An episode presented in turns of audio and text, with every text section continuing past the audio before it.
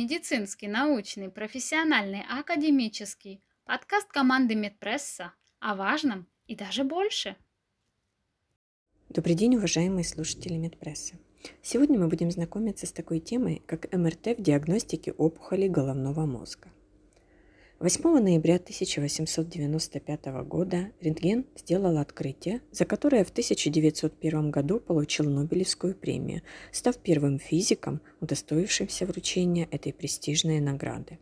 Со временем рентгеновское изучение плотно вошло в нашу жизнь в целом и в медицину в частности – Постепенно развиваясь, классическая рентгенография пополнилась компьютерной томографией и более новым диагностическим методом – магнитно-резонансной томографией. Если на раннем этапе лучевые методы диагностики имели достаточно ограниченные возможности в диагностике опухолей головы, особенно внутричерепных новообразований, то с появлением КТ, МРТ и методик усиления изображения с помощью контрастирования роль лучевых методов диагностики значительно возросла. На данном этапе развития медицинской науки сложно представить себе проведение нейрохирургических вмешательств без предварительной диагностики с помощью одного или нескольких лучевых методов. В своей обзорной статье американские доктора из Сан-Франциско, Калифорния, представили нам свой взгляд на современные методики лучевой диагностики, применяющиеся для обнаружения опухолей головного мозга и варианты исследований, необходимых для оценки эффективности проведенного лечения. МРТ. Авторами статьи представлены следующие стандартные протоколы исследования головного мозга в нейроонкологической практике с помощью МРТ. 3D Т1 взвешенное изображение, изображение с подавлением сигнала от воды, диффузно взвешенное изображение – Т1 и Т2 взвешенные аксиальные изображения с применением гадолиниевого контраста, которые производятся на аппарате со значением индукции магнитного поля в 1,5 Тесла или более. МРТ для исследования структуры новообразования представляет собой первичный комплекс диагностических методик, целью которых является уточнение расположения опухоли, взаимоотношения новообразования с окружающими тканями и его васкуляризация. Для более точной диагностики необходимо учитывать клинические проявления болезни, длительность симптоматики, возраст пациента и так далее. Кроме вышеуказанной информации, МРТ может дополняться введением контрастного вещества, которое облегчает задачу визуализации границы пораженных мягких тканей или же опухолевой инфильтрации. Необходимо отметить, что гадолиниевый контраст способен проникать через гематоэнцефалический барьер – Изначально было высказано предположение, что это явление связано с повреждением гематоэнцефалогического барьера неопластическим процессом. Однако в дальнейшем было установлено, что проникновение возможно и при отсутствии опухоли. Нужно помнить, что применение контрастирования является одним из вспомогательных методов, и его анализ не всегда однозначен. В качестве примера авторами статьи приводится диффузная глиома – которая обычно накапливает контраст, тем интенсивнее, чем выше ее степень злокачественности. Однако встречаются и атипичные опухоли, показывающие при высокой степени злокачественности накопление контраста, свойственное менее агрессивным вариантам глиом. При использовании Т2 взвешенного изображения или режима флэйр возможно появление кольца вокруг участка опухоли. Такая картина обусловлена возникновением отека, который может иметь как вазогенную, так и воспалительную природу. При этом авторы статьи обращают наше внимание на то, что такое кольцо далеко не всегда видно. Наоборот, чаще всего при глиомах инфильтративно-воспалительное кольцо в режимах Т2 и флэйр не визуализируется. Необходимо обращать внимание и на число патологических очагов. Обычно множественные поражения свидетельствуют о метастазах или о неопухолевой природе изменений, инфекционные и демиелинизирующие процессы. Структура патологических тканей также важна и может помочь в определении типа опухоли. В этом разделе авторами представлено подробное перечисление типов новообразований, критериев их злокачественности согласно рекомендациям ВОЗ и их особенностей, которые видны при проведении МРТ-исследования. Кроме этого, показаны различные типы и режимы сканирования, которые сведены для удобства в таблицу. Для их подробного изучения рекомендуем перейти к оригиналу статьи по ссылке, приведенной в начале нашего обзора. Диффузно взвешенные изображения. Такой режим получения изображения применяется для более четкого определения увеличенного числа молекул воды в исследуемых тканях. Обычно его используют во время диагностики инсульта, так как с первых минут после наступления этого патологического состояния в области поражения нарастает количество воды. При этом на Т1 взвешенном изображении вода видна как участок потемнения, а в Т2 взвешенном изображении как яркий участок. Наряду с Т1 и Т2 взвешенными изображениями применяется так называемый измеряемый коэффициент диффузии – его суть состоит в измерении коэффициента диффузии воды в разных тканях, сосудах, клетках и его изменения в зависимости от типа патологического процесса. Вышеуказанные режимы могут применяться и в диагностике опухолей головного мозга, позволяя отличить неопластический процесс от неопухолевого. В случае обнаружения опухоли диффузно взвешенные изображения позволяют уточнить степень ее злокачественности. Изображения, взвешенные по неоднородности магнитного поля. К такому варианту относят так называемый свой режим, который получается в результате 3D радиочастотного градиентного эхосканирования высокого разрешения. После проведения такой МРТ-последовательности можно получить изображения с повышенной контрастностью, на которых хорошо определяются даже небольшие кровоизлияния. Такой эффект достигается в связи с тем, что намагничиваемые составляющие крови очень четко отграничивается от ненамагниченных ее составляющих. На МРТ-сканах в СВ-режиме железосодержащие участки имеют темный цвет, а кальций-содержащие – светлый. Техники, применяемые перед оперативным вмешательством. Хирургическое вмешательство на головном мозге является крайне ответственной процедурой для нейрохирурга – как нельзя лучше к такому типу лечения подходит пословица «семь раз отмерь, один раз отрежь». В случае избыточного иссечения тканей головного мозга могут произойти необратимые изменения в нем, что крайне негативно скажется на последующем состоянии пациента.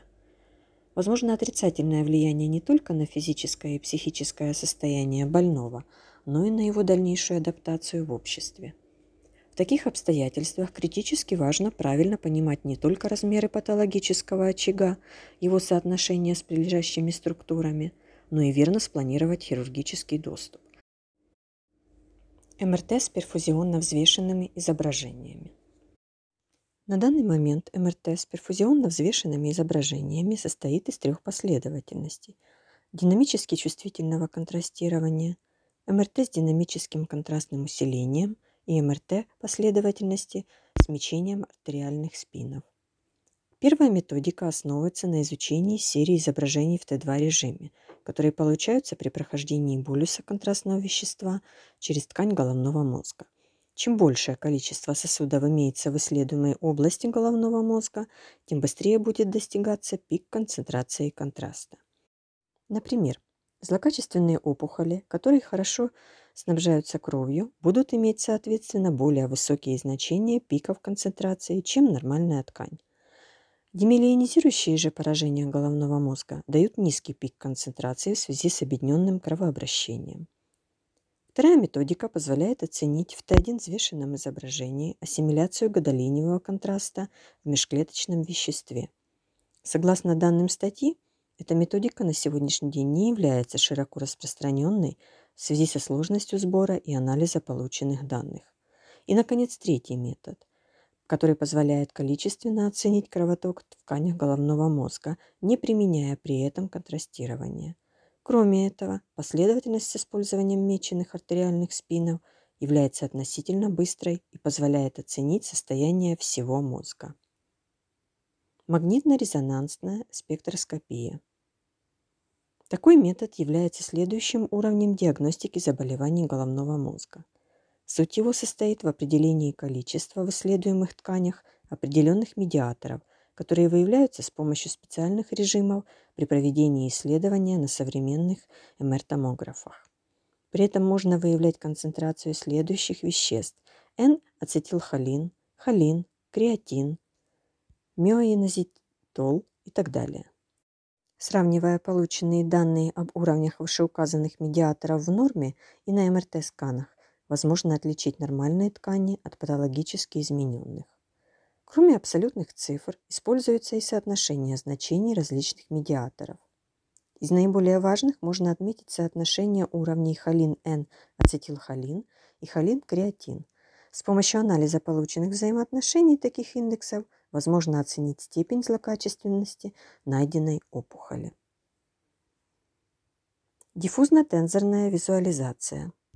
Диффузно-тензорная визуализация или МР-трактография – специальная методика оценки состояния проводящих путей головного мозга. Как мы знаем, в организме вообще, а в головном мозге в частности, постоянно происходит диффузия молекул воды. При отсутствии препятствий они свободно перемещаются в любом направлении так называемая свободная диффузия. Если же передвижение молекул ограничить в каком-либо направлении, то вода будет двигаться туда, где есть возможность. В головном мозге миелиновые мембраны нервных волокон являются гидрофобными, поэтому молекулы воды двигаются вдоль них. Вычисляя количество молекул воды и вектор их перемещения в трехмерном пространстве, можно точно увидеть проводящие пути головного мозга. Компьютерная программа закрашивает нужные тракты в определенные цвета, и оператор на экране может четко видеть их расположение и зависимость от влияния опухоли, деформацию, прерывание и так далее. Становится ясно, что такой метод очень ценен в точном определении влияния опухоли на головной мозг. Кроме того, МР-трактография позволяет лучше спланировать объем оперативного вмешательства и возможные осложнения, связанные с повреждением путей нервных волокон. Вместе с тем, авторы статьи отмечают, что есть одна особенность, которая не дает на данный момент широко использовать эту методику. Речь идет о так называемой проблеме пересекающихся волокон. Суть ее состоит в том, что один тензор дает возможность оценить только одно волокно, расположенное в вокселе. На сегодня проблема пересекающихся волокон находится в стадии решения, поэтому МР-трактография выступает в качестве вспомогательного метода при диагностике опухолей и планировании их оперативного лечения. Функциональная МРТ. Этот метод основан на физиологических особенностях нервной ткани. Как известно, основным источником энергии для нейронов является глюкоза, которая должна подаваться клеткам мозга постоянно – а при активации деятельности нейронов количество потребляемой глюкозы резко возрастает, что приводит к необходимости усиливать кровоток в той области, которая нуждается в дополнительной энергии. Используя этот метод, можно предугадать и уменьшить возможные отрицательные функциональные последствия, которые могут возникнуть после проведения оперативного вмешательства. Эта методика исследования не является на данный момент рутинной, но имеет огромную перспективу в будущем. МРТ при оценке эффективности лечения. Данный раздел статьи достаточно объемный и включает в себя не только информацию по диагностике, но и основные принципы лечения различных видов опухолей. Мы рекомендуем для более полного ознакомления с вышеуказанными данными перейти по ссылке, расположенной в начале обзора, к оригиналу статьи. Псевдопрогрессирование. Иллюзорное ухудшение МРТ-картины, связанное с отеком вещества головного мозга, который возникает после проведения химиотерапии и лучевой терапии, называется псевдопрогрессированием. Основными признаками являются нарастание степени накопления контрастного вещества и отека тканей головного мозга. По данным авторов, такая ситуация встречается в 30% случаев глиом с высоким уровнем злокачественности – для дифференциальной диагностики необходимо провести отсроченное МРТ-исследование. Согласно критериям оценки ответа в нейроонкологии, об истинной прогрессии идет речь, если в течение 12 недель после окончания лучевой терапии появляются новые участки патологического сигнала вне зоны облучения или же есть гистопатологическое подтверждение роста опухоли. Псевдоответ. Псевдоответ – это ложное снижение контрастирования опухоли при лечении химиопрепаратами. Чаще всего встречается при рецидиве глиобластомы. Выводы. Как мы видим, метод МРТ совершил большой скачок со времени своего первого применения. Постоянно появляются новые методики в исследовании головного мозга, которые открывают все новые возможности как для первичной диагностики опухолей – так и для оценки постоперационного состояния пациентов. Для полного ознакомления с обзорной статьей рекомендуем пройти по ссылке, расположенной в начале нашего обзора. В оригинале имеется значительное количество иллюстративного материала, который позволит получить гораздо больше информации при ознакомлении с ним. Спасибо за внимание. Медицинский, научный, профессиональный, академический. Подкаст команды Медпресса о важном и даже больше.